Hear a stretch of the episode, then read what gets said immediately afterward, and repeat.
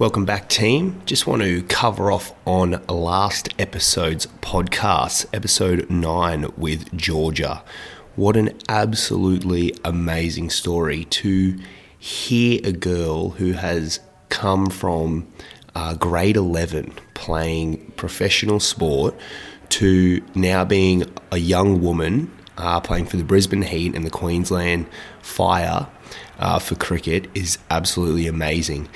Uh, one, one thing that I noticed is she still believes um, her age could be a limiting factor, whereas she's now spent so much time at this elite level that, regardless of age, she's really leading the way for all the others coming through and setting such an amazing example for our young.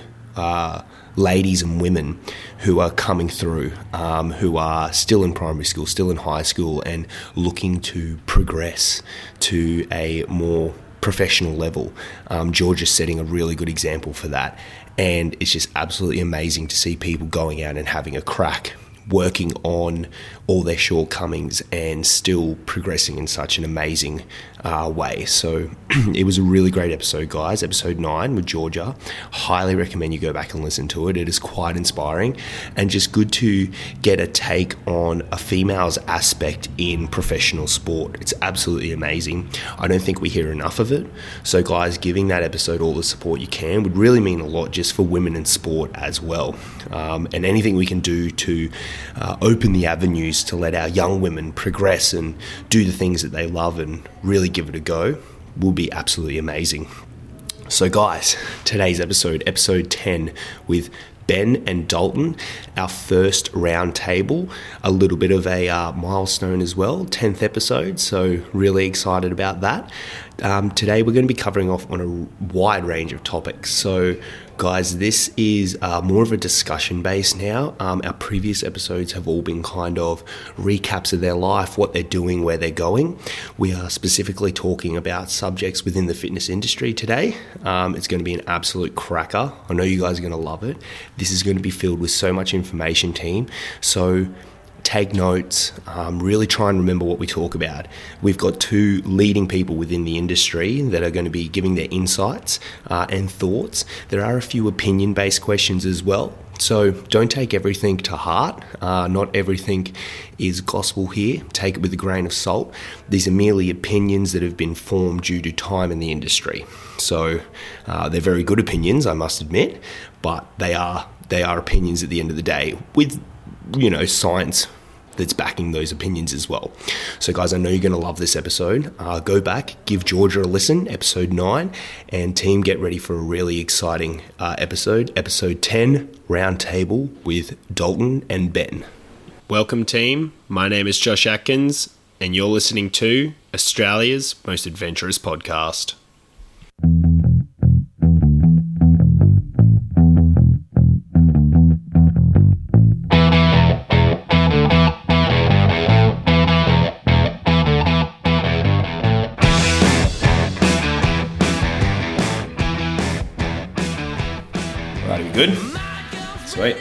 Alrighty, guys. So we've got Ben and Dalton here. Uh, first round table, episode 10.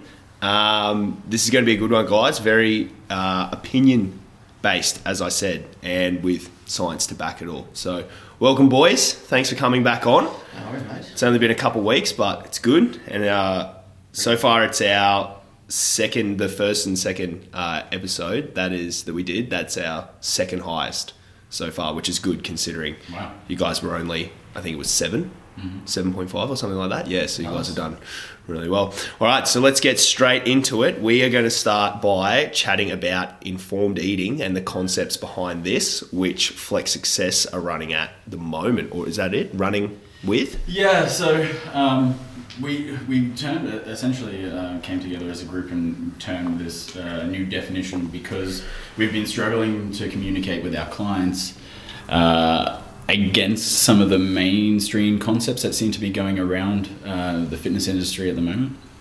So we've all been kind of articulating it in our own ways um, about what's going on, uh, and because the language that's currently being used is this uh, mindful eating or intuitive eating and flexible dieting. Those three words have their own uh, their own definition, and people seem to find that they can swap between them, or they have misnomers for how the definitions actually are and what's actually going on. So we address a lot of that uh, poor education, the myths around that, and then t- elevate that up. But we find trying to in- explain intuitive eating to people, it doesn't quite capture what we're trying to articulate. So, and, and neither does mindfulness. It's just like an aspect of what we're trying to do here. So, we decided to. Uh, talk about the three concepts, figure out a way in which we could uh, align them, and what, what we came out of that was uh, informed eating. So, for those that aren't aware, uh, currently, at the moment, we have uh, three, those three concepts mindfulness uh, and mindful eating, which is where you intrinsically reflect on the choices that you make around food and those behaviors and thoughts that you have around the particular food. So, that could be something as simple as you want to go out and have a burger with your friends, and the language that you use may be it's a cheap meal. So, therefore, it's already got a negative association to it. But intrinsically, uh, you may feel guilt or associated guilt with that and if you don't feel the guilt or anything, there may be some social anxiety about doing that and not being able to restrict your uh, food intake with your friends, thinking that they're going to eat all the burger or all the food, so you have to do the same thing. So the mindfulness is that internal approach.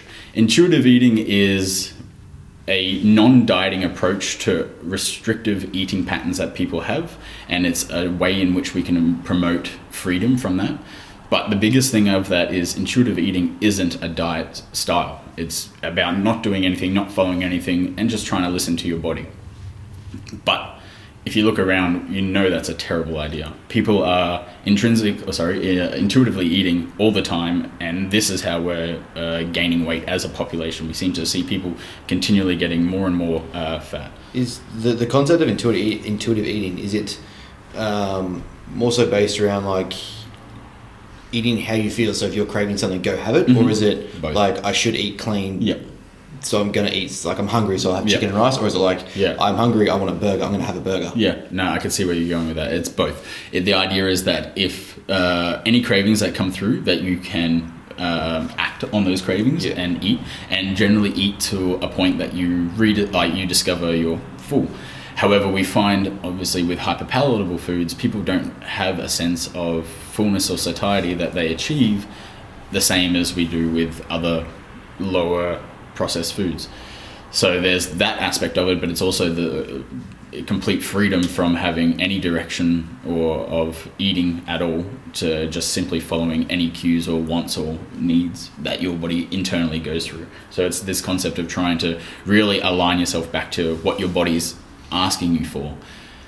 The bad part is that our bodies ask us for fucking energy dense food, like the really yummy shit. Because why would our our body doesn't care about us getting jacked? It doesn't want that. It just wants to be fat and happy. Like how do you, you live a long life if you're fat and happy? A lot of diseases around obesity and type two diabetes take fucking years, decades to like become dangerous, like to kill you. So if you can live fat and happy and for most of your life and eating and intuitively eating and listening to your body and um, appeasing those uh, cues you don't actually get the, the benefit of the healthy living that comes alongside of it, which most people unfortunately assume that you will. By having this less restrictive eating pattern, you would be healthier.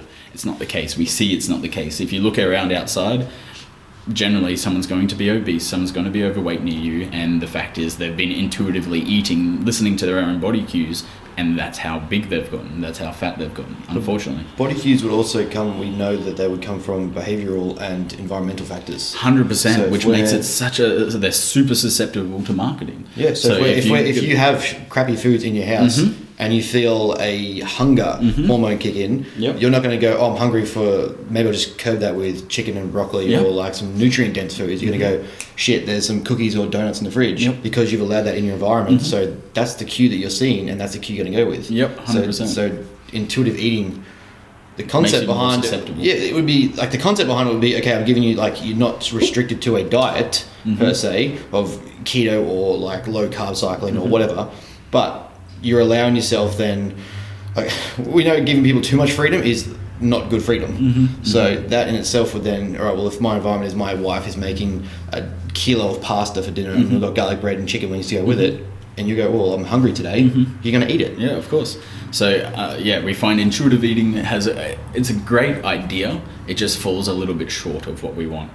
And then lastly, flexible dieting. Well, that's just taken. It turned into a monster in and of itself. Initially, flexible dieting was this understanding that food has calories, food has macronutrients, and by knowing the daily amount of food that you needed to eat, you could choose food types that fit those and achieve your goals as good as any other diet type where you don't track calories or macros and you just follow the diet plan along. So the concept being, uh, if you were eating three to four meals a day or whatever of normal food for you, so some chicken, veggies, meat, and whatever um, per meal, you could swap out one of those meals, have something yummy that you wanted to eat, something maybe a, a, a, a treat or something hyper palatable for you, really uh, a, processed food or whatever takeaway, and you could f- incorporate that into those totals and still achieve the same basic outcome. Now, when I talk about flexible dieting to people, their first instinct is, I don't want to eat just junk food.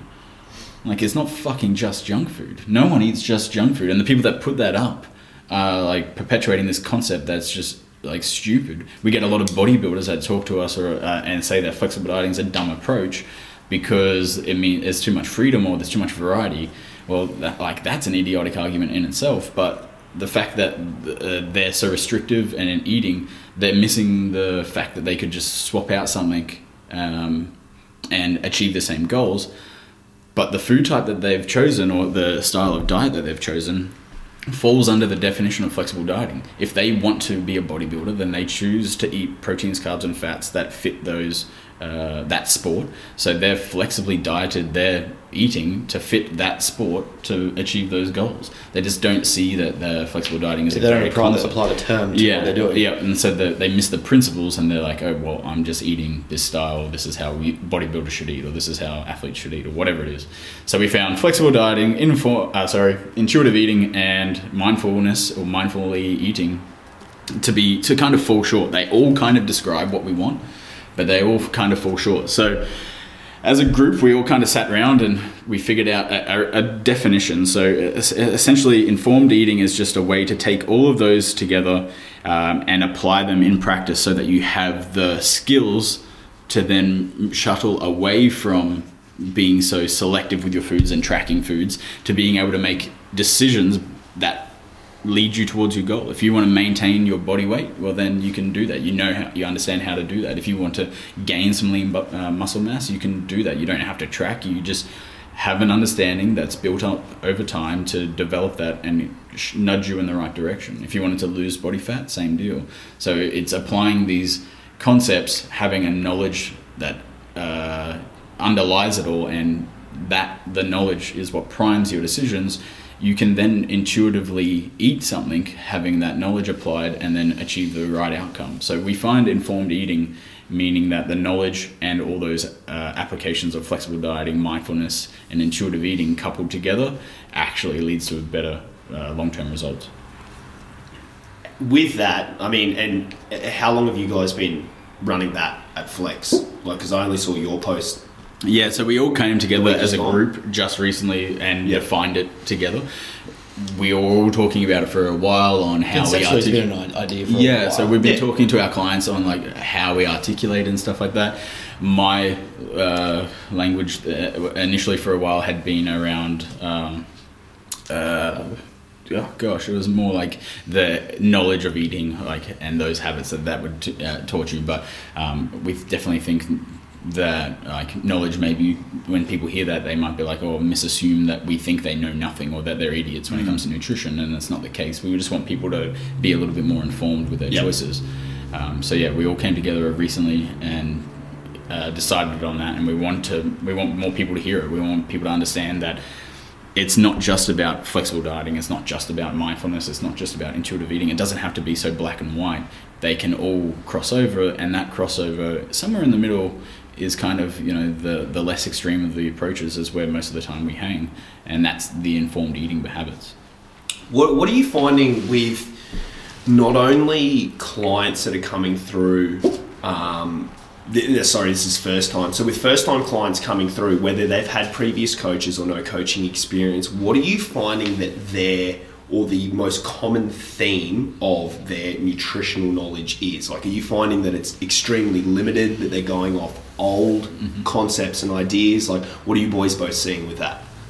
It'd have to, oh, i- i- even uh, basic customers that walk in the door. Um, when we take, like we're obviously by law not allowed to prescribe diets to customers that walk in store, but you can guide people. And Yeah. the biggest misconceptions you hear is uh, people thinking it's got to be brown rice, broccoli, chicken, tuna, like or not brown rice. Like you I'll, I'll just have veggies and brown rice every day, Yeah. or veggies and chicken every day. You're just like, but why? Essentially, bland is the only thing they can They've have. seen one or two looks on, on YouTube and gone, I read this bodybuilding article from 20 years ago, and this is what Arnie was doing, or this is what this person was doing. Or even just like they just researched for a second on Google and just gone, oh, what's the healthiest diet? And the healthiest diet will come up with chicken, brown rice, and broccoli. Mm-hmm. You're getting micronutrients, carbs, protein, fats, whatever. That's what they've seen and gone, yep, cool, I'm going to stick to this.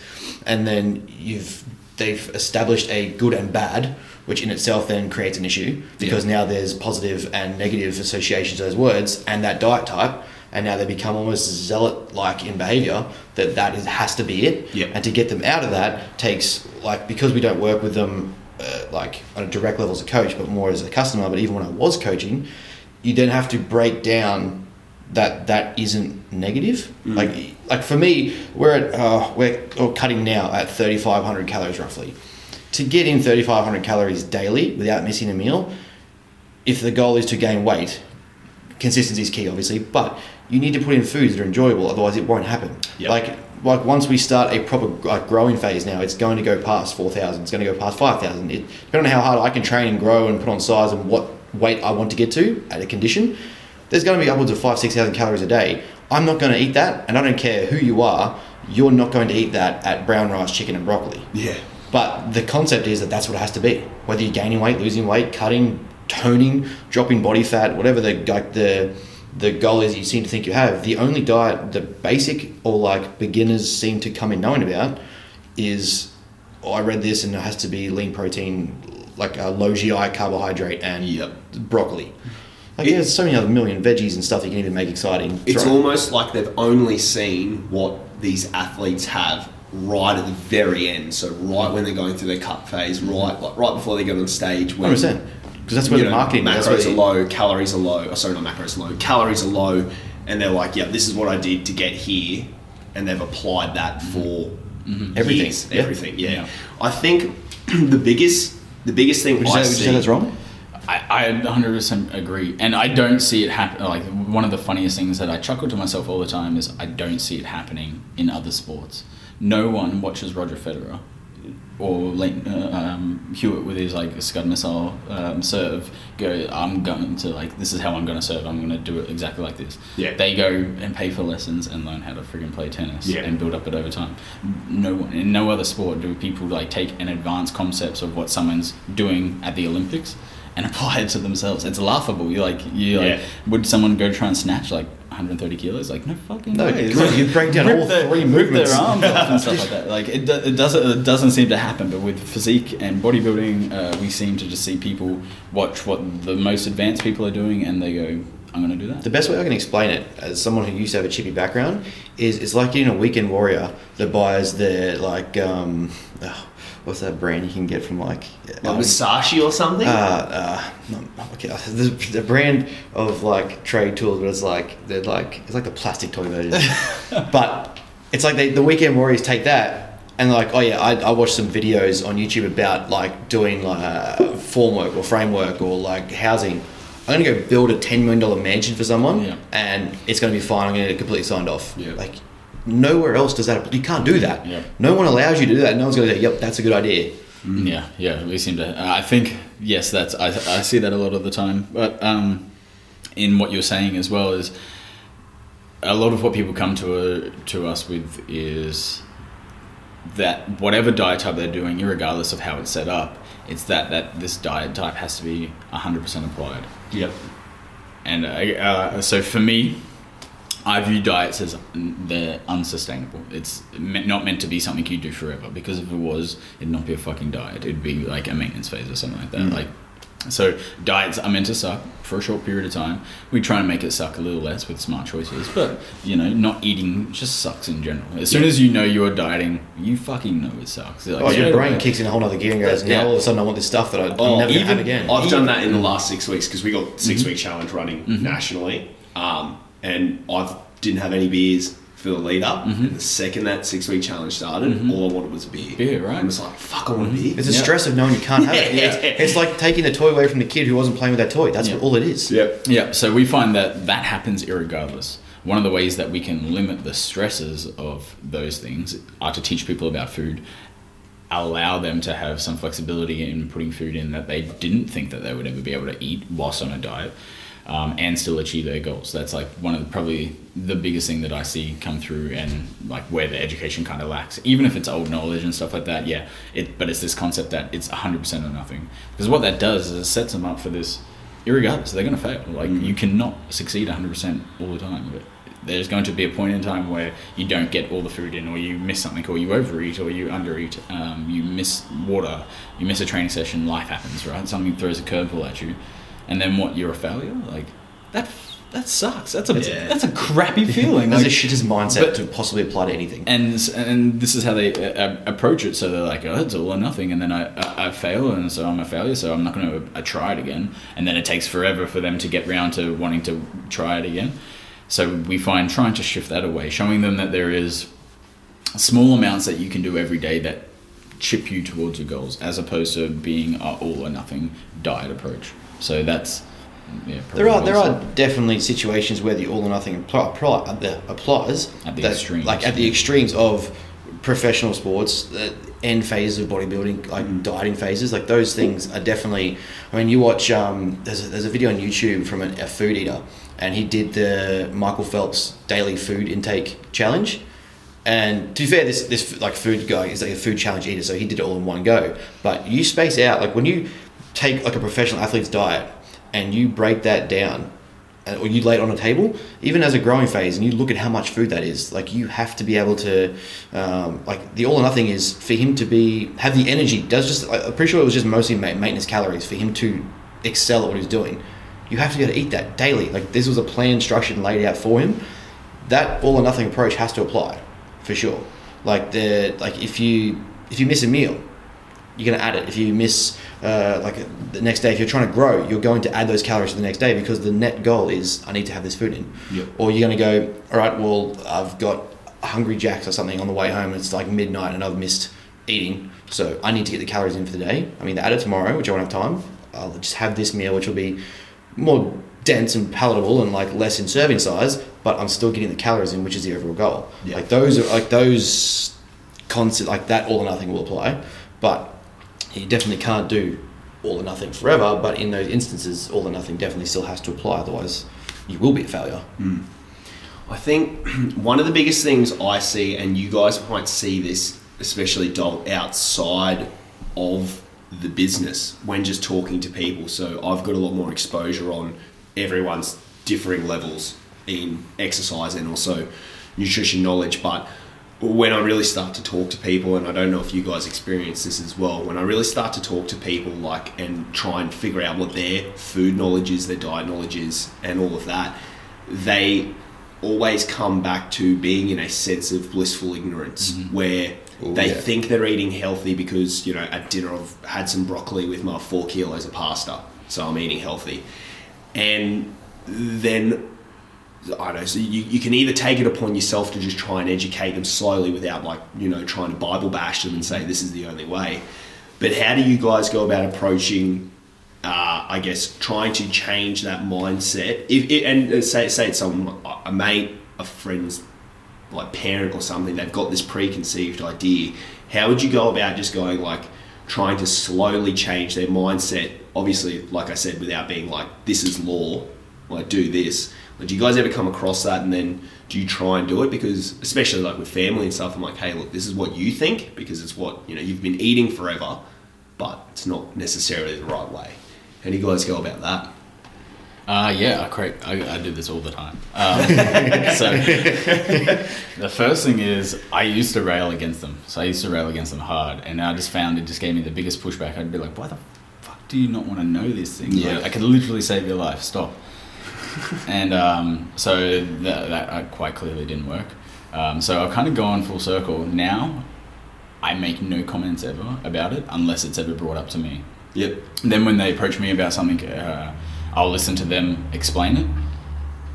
I'll compliment them on anything that they got right and be and try and show off how excited I am that they're talking to me about nutrition. Then I will say, okay, there's some things that you got wrong. Maybe if you want to hear them, I'm happy to explain them. If not, the question that whatever they were trying to ask or frame or whatever, I'll be like, all right, cool, you've kind of got a general idea, keep it up or whatever. Just try and be positive about it. Um, if they do ask when they want some explanations, I try and give a general sense of what they're they're trying to achieve. A lot of the time, it's like, oh, is this what I'm doing? Is this going to help me lose weight or something like that? And it's like, okay, maybe we'll just like swap up your portion sizes instead of it being a kilo of pasta. Let's make it a kilo of veggies and two handfuls of pasta or something like that. Yep. Um, so just something easy, super easy and applicable that they can do right away, so that they don't even have to think about it. It'd be something as easy as like a food swap like that, or um, swapping over from like full sugar soft drinks to low cal soft drinks and stuff like that. It's something that they can just apply straight away. Go away, and if they get results, they come back every friggin' time. They Okay. thank you for it, and then they want to know more, and they're hooked. So that's how I do it. I And that's would how i found success. I'd say I was exactly the same right at the start. It's just like you want to spew all the Yeah, information you- onto them. the intention and the intent is good. Yes. but it's it's like it's like and in no way is it a brag, but it's like you know everyone has their specialty or their niche. We're sort of like up here and what we're aware of, and it's just more the fact that it's health, con- like conceptual, and it's like health related. So it's more like eh, we get more intense about it because you can see someone Passion. deteriorating their life, and it's like I care about you, so this is just to help. But then they don't follow it, and you get agitated, and you're just like, Yeah. what are you doing? Yeah, you're Uh, passionate. Yeah, exactly. Like, we, So we live for it. It's what Yeah. we do. We wouldn't be sitting here on a Sunday morning chatting about this Yeah. if we weren't passionate Yeah, about it. exactly. Like the, and you don't get to an advanced, you don't get past the first 10 hours of learning on anything if you're not passionate about it. No fucking way do you invest that time. I'd rather wank or play PlayStation. Like, fuck me. Jesus. why not both? Yeah, at the same time. Yeah. Whilst playing PlayStation. yeah, definitely. That's how I play. you play different? I don't even no, need the, the, the, the, the cool thing I found was um, I listened to a, a Joe Rogan explain dieting once, and like in no way am I saying this guy has a bee's knees of dieting, but he, he dropped this thing. It was actually pretty cool. Like people that would complain about being overweight or high blood pressure, obesity, or like you know just being large in mass. It's like right, let's look what you're eating. To maintain, like, it's an impressive volume of food for someone to maintain high level obesity. Yeah. Like, it is actually, like, I would struggle to eat it and I want to grow. Yeah. So I find it insulting that you can just do it. Yeah. But his thing was okay, so you're eating 10 pizzas, three liters of ice cream, you know, all these chips, whatever. What if we just cut it back to eight pizzas? Your body's now adjusted to that total calorie income for the week. Mm-hmm. That's what you're having daily, regularly. You've just straight up said, This is what I have. And you're not even embarrassed about it, whatever. You just said, stating, This is what I eat. If you cut back to eight pizzas instead of 10, that's now a deficit for you. Mm-hmm. That eight pizza, that eight pizzas instead of 10, that's two pizzas per day, that's 14 pizzas in a week. Mm-hmm. You drop that down, that's only 14,000 calories if you're going to a basic Pizza Hut meat lovers.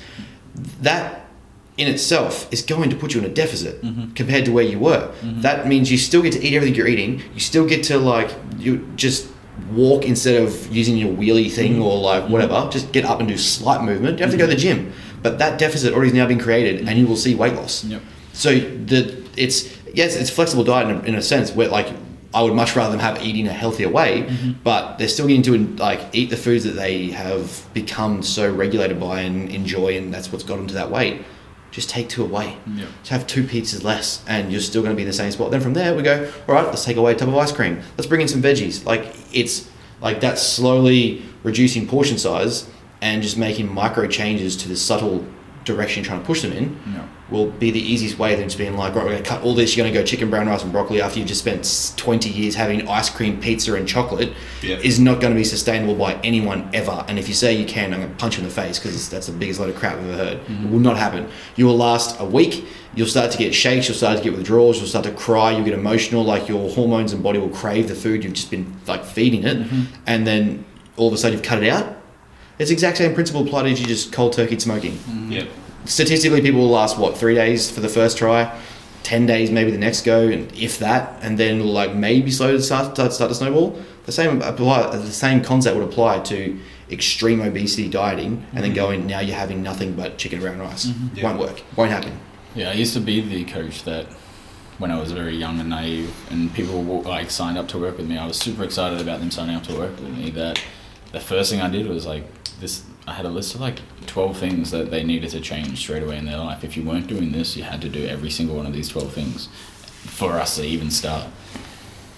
Yeah, like, do you know how hard it is to overhaul your whole life and just like from one day to the next, and then ex- be expected to live that way for the? It's so fucking. It's so dumb. Uh, at the time, I was like, these are, are the things that will help you, and they are uh, definitely hands down. They would have helped them, but Would you say now like, ticking if off I like saw, if I saw someone give me ten things to do, I'd be like, yeah, fuck me. Are you kidding me? No. So would, would you still apply those same 12 things, but if you had said, all right, over the next 12 months, we're going to tick each one of these off? Yeah, hundred percent. In like small actionable steps, like Yeah. things that they can do each day that lead to them getting achieving those things as a part of their daily uh, routine. But it's not. I just expected it like that, and I was wondering why I got so much pushback or non-adherence, and I was like, "What the fuck? These people just don't want it enough." Maybe sure, but I think it's not that they don't want it enough. It's just that our habits and our behaviors are so hard to change from uh, one day to the next that it's like a long term process. It should be.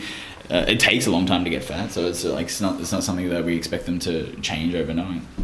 Yeah. It shouldn't be expected, but I think also we see um, some of those behaviors where people just do the the stuff we were seeing before with the extreme obesity or even just obesity is they try and do everything these lifestyle overhauls. And we see this from things like shows like the biggest loser where they have Oh. extreme amounts of food yeah. deprivation and exercise and stuff. And they're like well that's the like that's what it takes to be successful. And it's mm-hmm. like there's the same myths or misconceptions about what's going on. Instead of the flexible dieting it's this what do I have to do to live healthy? It doesn't fucking matter. Just change a little to go a long way, and keep changing after that stops working. For And how, un, how how unrealistic of a setting is that though? Like Oh, to yeah. be dropped into that show where you've got twelve weeks or whatever it is of like say say you make it to the very last week. There's what, twelve weeks whatever the show. Every single day you are regimented up. Someone's monitoring your food intake, which is not enough as it is, and they're wondering why these people have like crazy like. For starters, then they, they set a goal like, two PT, three PT. yeah, three. like the energy Yeah. expenditure is insane versus what they were doing. The calorie deficit is insane versus what they were having, and then on top of that, the goal is weight loss. Mm-hmm. Like they're, they're genuinely setting that you step on a scale and say, all right, this week you lost f- fifteen kilos or ten kilos, and then it gets to like the last week, oh, you only dropped 0.8. To get to like that stage anyway is intense, Mm. and to, to maintain consistent weight loss is hard. But then to go like to make it a a show where like this is the only way to diet and this is how you'll do it, and everyone's gonna go stuff that I can't do that because I don't have the time to sit on a sh- like on a show for three PT sessions a day. But it's not, it's not even weight loss at the end of the day. It's for money. They're doing Yeah. it because it's a game show. Yeah, the they end the set the five So- 15 minutes of fame to be on TV. Yeah, That's the worst predictor of success. If you like put a money title on Yeah. people losing weight, people don't give a fucking shit. They don't care about money. Like it's not strong enough to keep them motivated. It might be Well, yeah, two hundred fifty thousand, after the show, yeah. maybe. Yeah, like after the show. Yeah. weight gain in the Biggest Loser is insane. They're like within ten percent of their starting weights. yeah, Ten percent. Think about that. yeah, because they do like you know when they 184 kilos, back down to 162. Like Yeah. after five years, great. I, I think I would watched be the biggest first, issue there? the first season when it came out, and like you know Yeah. they- show when they get back, and they're like, oh, you know, everyone's still fucking fat, and Mm. they're like, oh, they kept four kilos off. I still I remember I remember I watched, watched one and they went like followed around people and they're like, oh, let's see what these these people stuck to their diets after the show. And here's like old Joe Blow, I can't remember his name, but it was like one of the first few seasons. And they went back and tracked him down and I think I went an American one because it was a hot dog vendor. They found him out eating a hot dog, mm-hmm. and one of the coaches literally ran up and sprayed him. and I was just like, "You like, how is this rewarding anything? Like, Yeah. this dude's just gonna get stuff. I'm a failure. Like I'm not. I'm not gonna diet ever again. I just got humiliated on live TV mm-hmm. because I just tortured myself for 12 weeks to lose. And now mm-hmm. I'm, I have a. He might not have eaten all day, and really that's just his only caloric intake, and that's like not a big deal. Yeah. And they're just going, "Mate, you're the worst." Yeah. I was like, "What?" Yeah. It's a disease that show. So let's let's circle back in terms of that uh, the mindful eating. Say if I've just come off the street, you know, I'm a weekend warrior. I like to do like a few sessions throughout the week, but I'm in this blissful state of ignorance where I think I'm eating healthy. Mm-hmm. Um, I never take into account when I suck down a tub of ice cream or quickly stop into Macca's on the way home because I'm hungry before I head to the gym. Yep. Anything like that. What would be a simple skill or trick, whatever you want to call it, something that will start them think, thinking mindfully about what they're going to eat? Like, what would be the first thing you would get them to do? The thing that works the best is one of the things that are least adherable, um, and that would be a food diary. So whether it be MyFitnessPal uh, or just writing it down, having uh, having it converted. You, we all know, like, and everyone listening would know, if you have a goal and you don't say it out loud, it's not really a goal. It's just something you think. But you say it out loud and you get that concept. fire to do something. Same deal with food diaries. You write it down. You're accountable to the shit you eat, and even if you don't recall everything, it's still some a picture of the food that you eat. Recalling everything is a skill, and people aren't good at it. We know from 24-hour food recalls that people, even dietitians and nutritionists, are shit at doing it. So no one's good at doing it. So having the growing that as a skill does really work amazingly, but it's not something that everyone wants to do, and neither is it easy or willing. So this is where a lot of the diet types come out um, of the woodwork and they actually work really well is they give you a basic set of rules to follow so that you just lose weight whether it be carbs are the devil so you just don't eat carbs or um, you should fast for 15, 16 hours so that you've um, done all the health benefits out of intermittent fasting and then you can have some big meals or whatever what they do is they set up your lifestyle in a way that it forces you to uh, follow a set of rules that restrict you in some manner and then help you achieve uh, weight loss. So I would argue that if you're trying to do this and you're not interested in, in actually um, tracking your food, setting up some basic rules for you to follow just on doing that, whether but it doesn't necessarily have to be something that's like cut out all carbohydrates. It could be something as easy as have some fruit for breakfast or like have some fruit on hand wherever you are so that if you are snacky, something easy like that is um, able to grab. And don't just buy don't just buy apples because you think it's fruit, but you hate apples. Like buy something you like to make it enjoyable. Yeah, like, bananas. any of them, right? But like people would go, I see this all the time in clients. They're like, oh, you said to have some fruit, so I got apples, and I was like, all right, cool. And they're like, oh, I haven't eaten an apple this week. I'm like, do you like them? They're like, no. I was like, what? Stop! Like, what fruit do you like? Watermelon. Well, buy fucking watermelon. Like, that's every day in your diet. Like, eat eat 300 grams of watermelon. They're like, oh my god, this is so much food. But like, whatever it is, just find create a rule for something that's easy for you to uh, lean on in times where you would be where you're most susceptible. People, it's most often like three in the afternoon. People get between lunch and dinner, and they're like, uh, "I've got the hang- hangries," and want to. They pop down to the shops and grab an ice break and a pie or something like that. Yep. So it's just create a rule which would make it easy for you to follow along. That's a little bit better than what you currently do. That would be the first thing I do, and that's what I get my clients to do is talk to me about what their lifestyle is like, how it's set up. Um, I might do a little bit more in depth look, like uh, I get them to show me their house and their kitchen and their pantry and stuff like how that's set up, so I can change what their environment is like at home. But for people that are just listening, find something that you can just change about your life that's a little bit better than what you currently do, and just keep that around. Make it available to you at all times, so that it's not something that you a don't do, but uh, it's also something you enjoy as well. Make it like easy. this would be this is probably quite specific but for some reason i'm seeing it more more i talk to people um, people in essentially the professional sense. So these may not be people that want to look the best but they are trying to lose some weight. Mm-hmm. Um, they don't do any cooking. Mm-hmm. They'll either use the terms i hate cooking or mm-hmm. i just don't have time so they might be always eating out or buying you know frozen meals and stuff. How, what would you say about that like in terms of you know we all know what we know about Coles is open. Sydney and Melbourne have Coles Expresses. You can get 30 grams of protein from two tubs of Chobani yogurt. Add 200 grams of strawberries for the what cost of two dollars. There's some fiber, carbs, lean protein, and you got a meal.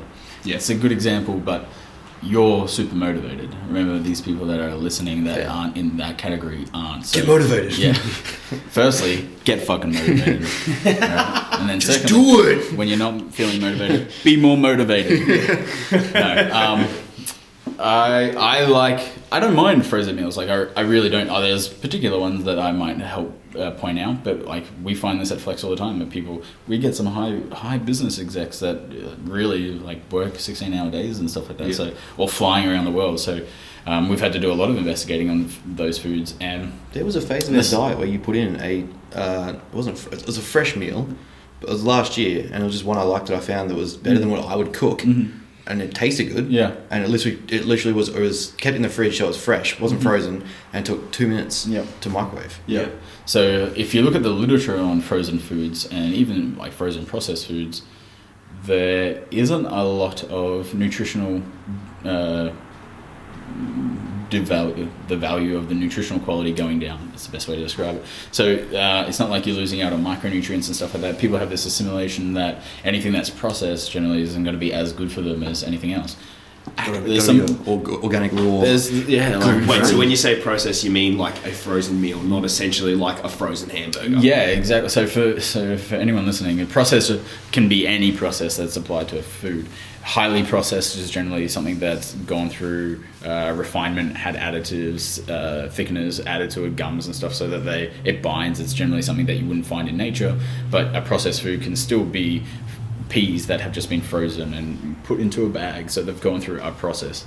It's the the the science on it shows that these aren't there's no differences in the nutrient quality. In fact, I hate to say it, but sometimes the frozen foods win out a little bit because they don't degrade. There's no like Well, we had a nutritionalist on here who said that as well. Like, Yeah. depending on how long Mhm. the fresh veg has been in circulation Mhm. at a supermarket, Mhm. Your snap frozen veg may Yeah. contain more Yeah. micronutrients because it was snap frozen fresher. Yeah, hundred percent. So, and you see, like what they did to measure that was they took those the two and put them at a bomb calorimeter in uni and would measure how much energy and protein scales and fats and stuff in it. So you actually get to see like firsthand. But anyway, I digress. I like uh, frozen meals for people. I, I think that it's fine for them to uh, incorporate into. There are some brands and stuff that we definitely do encourage a little bit more. Do you Um, want to shout them out just for people listening? Um, so like fresh stuff, uh, um, Youfoodz, uh, gym foods, they're generally fine. Um, frozen stuff, I don't mind. Uh, My Muscle McCain- My muscle chef's great. I don't like, uh, but I'm thinking uh, Ah, what's yeah, yeah, available for yeah. the general public. My muscle chef being a little bit more of a health conscious, frozen meals will generally McCain's have that found. superfood, that super fresh range they have. It's yeah, like I, I don't. I don't mind them as long as you try and uh, find a meal that's got some veggies in it, some meat, some meats in it, um, and a sauce or something like that. I find that they're pretty palatable as well. Um, anything that's got uh, white sauces, I get people to avoid just because the fats are generally really high in them, and uh, because they're super yummy, right? Um, people buy them and they want to eat those ones, but I think out of the packets they just add a little bit more fat to them to uh, make them even more palatable for people. So white sauces and stuff with frozens, I get to miss out. Um, McCain's I really like. I don't mind Coles at the moment. They've got a whole range of frozen meals, that just the brand themselves, that uh, I find the macros are pretty good, and Okay. um, so I'm even happy to see that. So I, I'm I'm fully on board with that. When it comes to not having time for cooking, that comes down to just a time priority issue of things that you value the most. Do you value losing weight the most over whatever else uh, you as- assign your time to? Everyone has. I hate this speech, but everyone has the same 24 hours in the day. So like you find ways to break that down and things that you want to be doing. Cooking's probably low on that fucking list because it sucks. It's boring. You stand around and you watch shit burn, and then you have to eat I enjoy horrible, it. Put YouTube horrible on while they do it. yeah, right. So like, it's I get that. I- yeah, right. So I totally get doing that and how that can become a little bit annoying. But the reality of the situation is, if you can internally reflect on your goals being weight loss, well then, if you really want it, and if it's a, a driver that's bigger than like I just want to have abs, but it's like you actually really want to lose weight and um, internally it's a goal for you that gives you that fire, then you'll find a way to place value on that cooking food because it helps you be a little bit more successful. There's also ways around uh, complaining about cooking though. Uh, things like getting a slow cooker or a pressure cooker. You can Mhm. literally throw everything in there and walk away. Mhm. The job is done. Mhm. Like if you worry about oh tomorrow's food is going to be I'm not going to have time to cook it, you can put chicken, potatoes, and veggies in a like in a pot and it will cook itself. In the morning you have food ready to take. Yep. You can do three or four days worth and Yep. you have to worry. Yep. It's quick, easy. You're not losing nutrients. You're not losing any benefits of it, and the job's done. You can Yep. go about doing whatever it is you were doing. Like there's Yeah. no like there's only you can't even say, oh, I hate the whole meal prep lifestyle. You just either buy shredded chicken, shredded veggies, and, and rice and throw it in there, or you cut up your own chicken Yeah. and it's done. That's it. I do find that so the, the there's always that trade off, and the people that are complaining about cooking, they're the ones that aren't thinking about their food, so they just make chicken, broccoli, and rice, and they're cutting up fucking nine kilos of broccoli a week, and wondering why it takes two hours to cut it up and it's boring as shit, or trying to cut up all this chicken breast for the week. So we definitely encourage people to bulk food prep as it does save so much time. It's just one time cost, so it's easy to assign a, a Sunday afternoon for people to do it. It's simple, but you don't have to pick highly time uh, time tasks, time costing tasks for you to prep food. You can buy uh, Bird's Eye do really good steam snap, uh, steam fresh uh, frozen veggies in 150 gram packets. That's like a serving of veggies. So you can just buy those. That's you crack a bag and you got your meat and that's it. You're done. You don't even need to prep anything. Like so, there's heaps of ways to be super convenient. It's just reducing the perception of you're doing things right because. Uh, it's chicken, broccoli, and rice, or sweet potato, or something like that, and it's taking hours and hours to make it up. And having a little bit more flexibility in your food choices so that you make it a little bit easier for you to adhere to. It's all about finding that balance. So it, some education, understanding around that does help. I think with the next the next part, this is going to be open to so many different like avenues and categories. But when we look at um, getting people to just eat healthier, um, getting people to try and be mindful of their food, what do you feel has been the the biggest either objection or the hardest thing to overcome? Like and generally we're going to refer back to psychology. It's people either they're mm-hmm. afraid to fail or they're afraid to start. But what do you feel is one of the one of the hardest things to get people on board with and get them to start doing in terms of diet? It's a hard one. That is- That is a hard one. Since when do you make good questions? One of the biggest objections would have to be the preconceived notion of good versus bad. yep Like starting there, it's not a starting point or anything like that. It definitely would be one of the biggest objections. Is that people, because it's been plugged into for so long, you'll see health foods or you'll see this food or this is healthier or like this is a superfood now. Someone's come up with some cool term to call a superfood. It's just a food that's rich in micronutrients. Cool. Quinoa, it's changing the world. We're going to power our cars with it soon. Um, like it's it's just this idea that there is a good and bad. Like yes, there are good nutrient dense food options, but in the overall grand scheme, you're looking at the micro instead of the macro, which is calories are king. Calories in versus out. If your goal is weight loss, with like thermodynamics applies, weight loss versus weight gain. But yes, we want you to hit your overall nutrient targets. We want you to hit your fiber. We want you to get in healthy food options.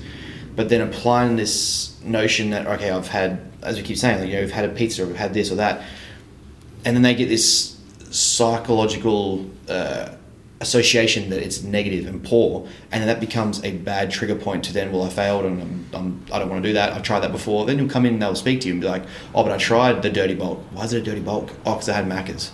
So what?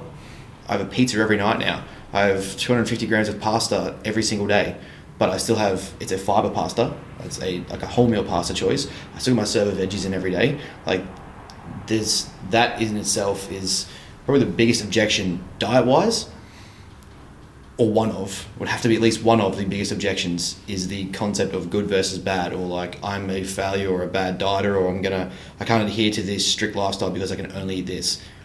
No, like no, stop doing that. That's where we need to address like so much of diet is psychology, as you mm-hmm. said. Like it's just it's going to be it is because people have preconceived notions, they have ideas, they have concepts that they've somehow established or been drilled into them previously from another coach, another person, a bro they met at the gym who shredded and said this is how he did it and won't mention other supplements that he's taken, like whatever. They'll come with this idea and then you have to work against that idea and they're forcibly they're, they're like this is my like this is what I believe, and now you're telling me I'm wrong. People don't want to be wrong. Mm. People don't want to be wrong. People don't want to do things they think is bad. So they're going to object to you saying, "Have a pizza, Yeah. have Macca's, have veg, like have pasta, have that if you need to, and then just go back to getting in the rest of your food." How do you? How would you go about strategizing against that? Oh, this is good. This is bad. in essentially trying to change someone's outlook and perception on food through a psychology manner, essentially.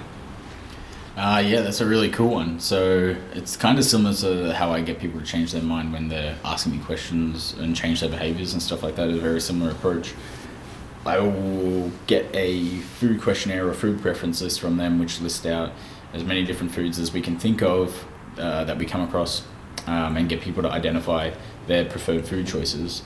If we see that their preferred food choices don't align to their goals, how we at Flex go about it would be to give them the food that they like to eat first. And then, as uh, and explain to them, look, these are the foods that you like. I understand that this is what you want, but um, these are this is the cost of having this food. So you they may have a preference towards high fat foods, and they want to do some some uh, anaerobic training, so they're not fueling for that sport.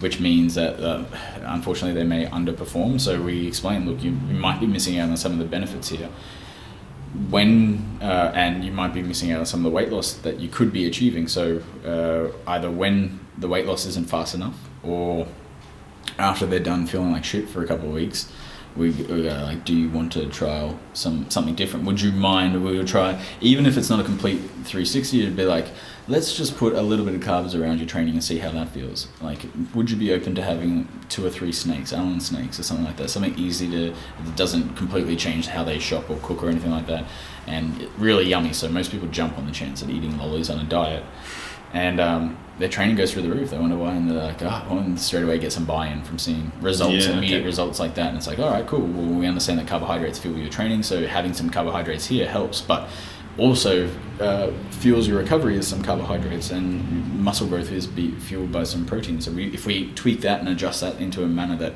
fits the goals that you want to have and the type of training that you do, you're going to get better results. And they're like, oh my god, are you kidding me? I can I could be more stronger than I am right now and leaner and feel better. And it's like, yeah, you could. So getting that buy-in, them seeing results from it. But first is just don't rail against what they have as their their food preferences, and try and find a way to align. Well, it one of the one of the first flex sheets I filled out was um, what are your preferred food choices, what are your lacking food choices, and that already had me hooked. Mm. Like Mm. I was already on board, but seeing that in itself compared compared to how it's how I. Well, your um, last one was like eat this, and it was no concept of what you liked. It was eat this. Which one? Your last time when you were being coached was just Oh yeah, yeah, eat this food, yeah, hundred percent. So yeah, it's and um we get a lot of clients like that. like yeah, the, the idea that like now it's laid out in front of you. Um, you have to stick to this. I'm gonna eat this. Okay, well I'm eating it. Just eat it. Mm. Okay, cool. Um, just do it. just do it. Shut them both do it. Yeah. Um, but yeah, like one of, the, one of the first sheets I filled out with Flex was uh, what are your preferred foods? What are the foods you don't like? And then yeah, at, at one stage we made bacon and egg burgers fit. We made like all sorts of cool stuff fit. We made um, I go always go out of my way to find whatever's on that food preference list. Find the things that they've put down as their most liked food, and in the first I don't know, two to four weeks of their diet is just to be encompassed by that.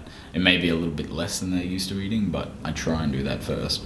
And people freak out that they're eating all this food that they love. Yeah, and then they'll- they'll slowly start to associate the results with the fact that they're having these foods as they were previously with someone only giving them good whole foods. And then you'll begin a almost like psychological manipulation of what they think is good versus bad, and then they'll realize there is no good versus bad.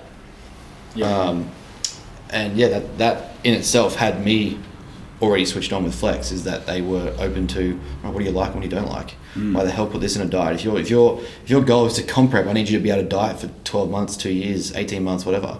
So why would I put in foods that you're not going to stick to? Yep. It's illogical and it's mm-hmm. unobtainable and unlikely to stick to. I've I've got a question now. This is this is from me as a PT. So with one of my clients, Love it. they want to lose a little bit of weight. Now they're already maxing out the amount of times they can be in the gym. This is with me and also By the the- time that they spend there. Mm-hmm. Now they've, oh, I- I've given them advice. Mm-hmm. Like I never say you have to do this mm-hmm. because I a know my scope and b know at the end of the day it's up to them. Yeah. and I don't Like, you're a want to PT limit that knows your scope. I know. Brandon. What? No, I, I, I don't. I still. but Did, so you didn't prescribe weight loss surgery? You're not yet.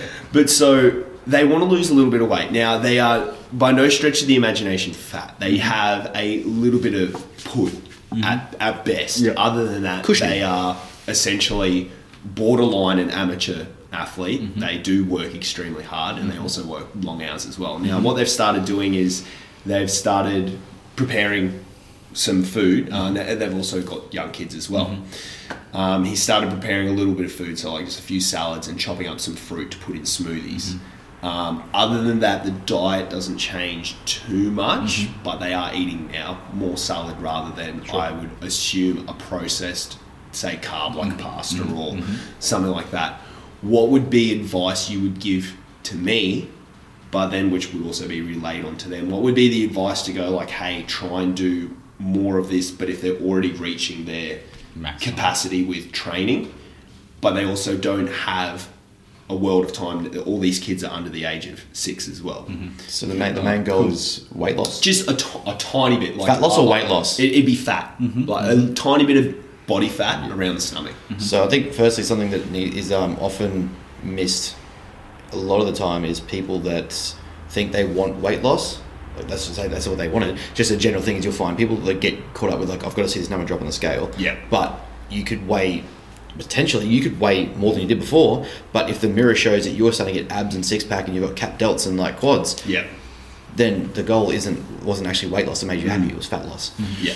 And, uh, and they, they know it's fat loss as well. They've said, I just want to lose, Lose that, a yeah, bit yeah. around here. Yeah. So, uh, a relatively new parent with under six children maxing out their time in the gym, looking to lose a little bit of weight, I'd be like, change your change your expectations to being as quick or as fast as what you used to expect.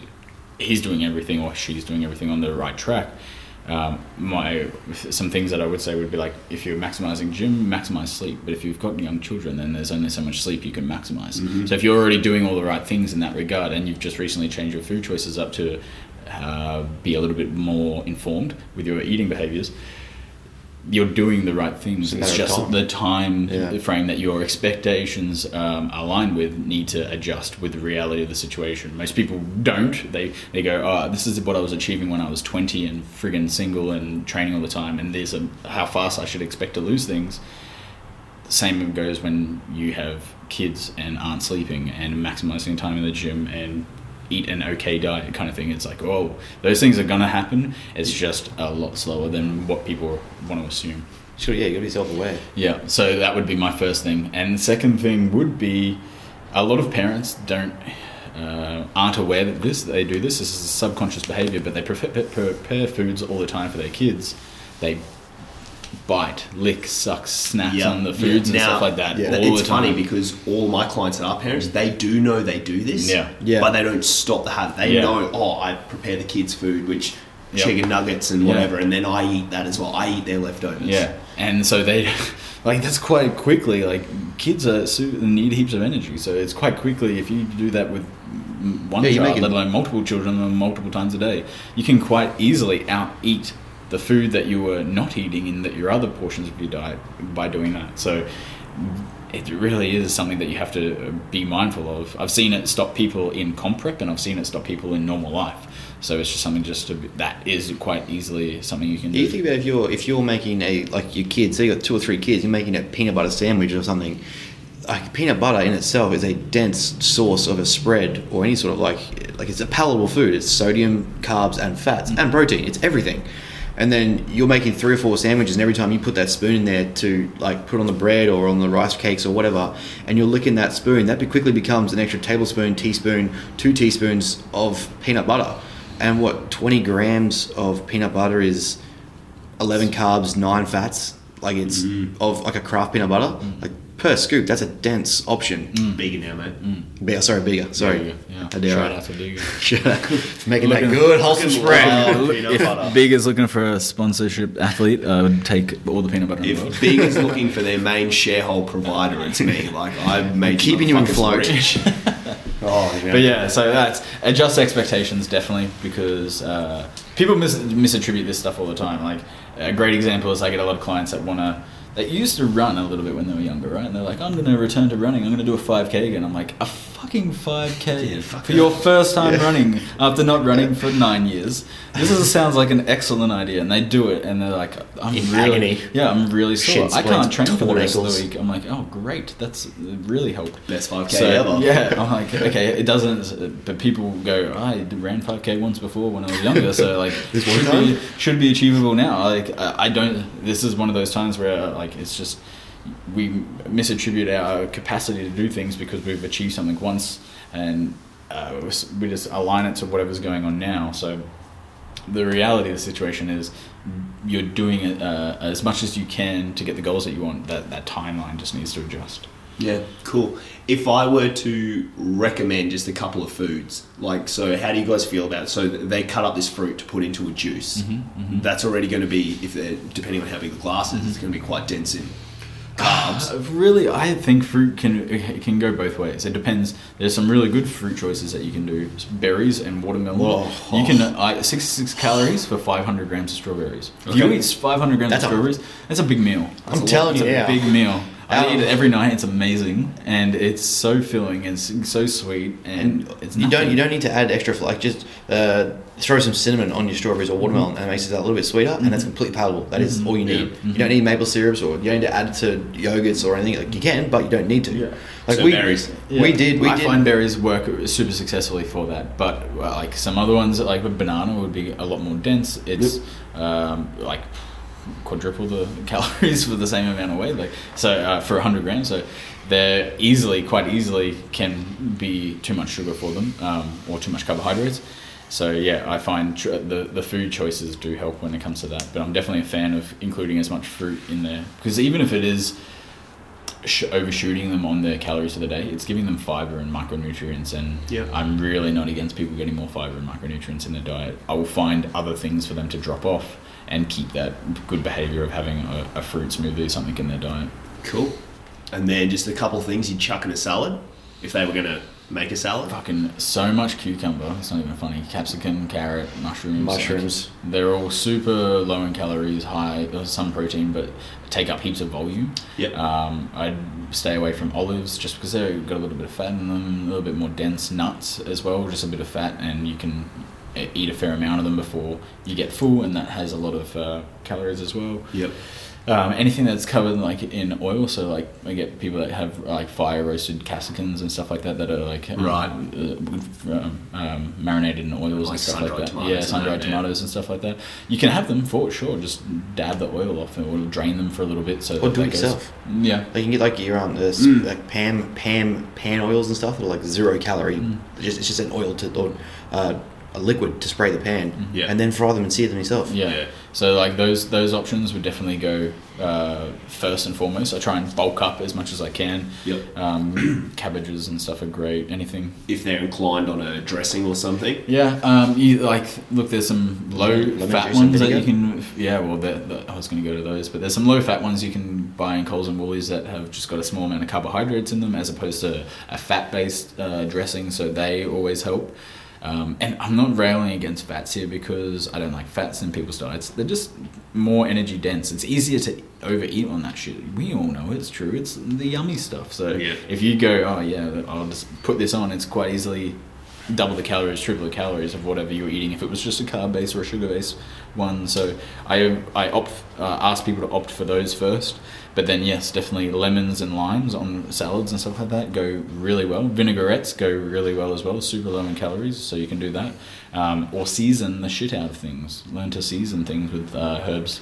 Or the um the ones we turned I turned to at the end of prep was um like Nando's hot sauces. Mm. They are like the, Low calories. the lowest of calories for a sauce. So what I was getting him to do as well was after we got to about 50 percent of the sauce left in the jar, fill that with water, shake it up, and it's now even more watered down. It's even lower calories than before, and so you're getting more to go for less. and the flavor's still there. Yeah. if you want some extra chili on there, or you want some extra garlic, or some extra whatever, just, just go get your own herbs. You Yeah. know, so you can flavor the hell out of a salad and chicken. Trust me, when, when you've had what was it, a thousand chicken meals in the space of six months, you find good ways to make chicken taste good. Mm-hmm. Like even even um, uh, like the uh, Old El Paso chicken crumb seasoning. Mm-hmm. Whilst Yeah. yes, it adds a little bit of carbs to it. It's like 0.6 grams of carbs to a serve, and the packet has 10 serves. So just don't put the whole thing on one little piece Right, of chicken. yeah. But you can get flavoring at a very low cost of calorie, and it's amazing. Yep. It's just when you start adding the other stuff to it, people throw it on burritos with like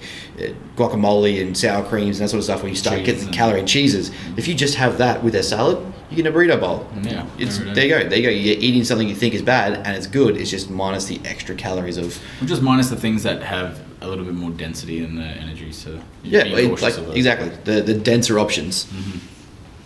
So you can still you can still yeah you can still Yeah. enjoy foods with your family or what have you and do that sort of thing and Yeah. Cut calories down. I'm a massive proponent of. I'm a potato guy. If you, if I like, there were ever, if I were ever to be a shill for something, it'd be I'd follow the potato girl on Instagram and tell people to eat more and more potatoes because you can eat so much potatoes for so low. Cut them up into chips and stuff like that, and they're so good all the time. And people assume that they're really high in calories or whatever. It's they're really not. Spud Lite. You can just eat so many, but like that's so filling and it's yummy and ah, just love chips. Alrighty, guys, we are going to cut it there. This will be it for episode 10.1. So, team, making sure you join us next week for episode 10.2, where we're going to dive into discussions and our opinions on the fitness industry itself. So, uh, things that we have seen in the industry, where they have come from, where they are now, and where they're leading or going to, where we believe. So it's going to be a really good podcast, episode 10.2. Uh, thanks for listening to 10.1, which was more of a nutrition based uh, chat. So uh, we look forward to uh, you guys enjoying next week's episode and make sure you tune in, team. It'll be out on Thursday.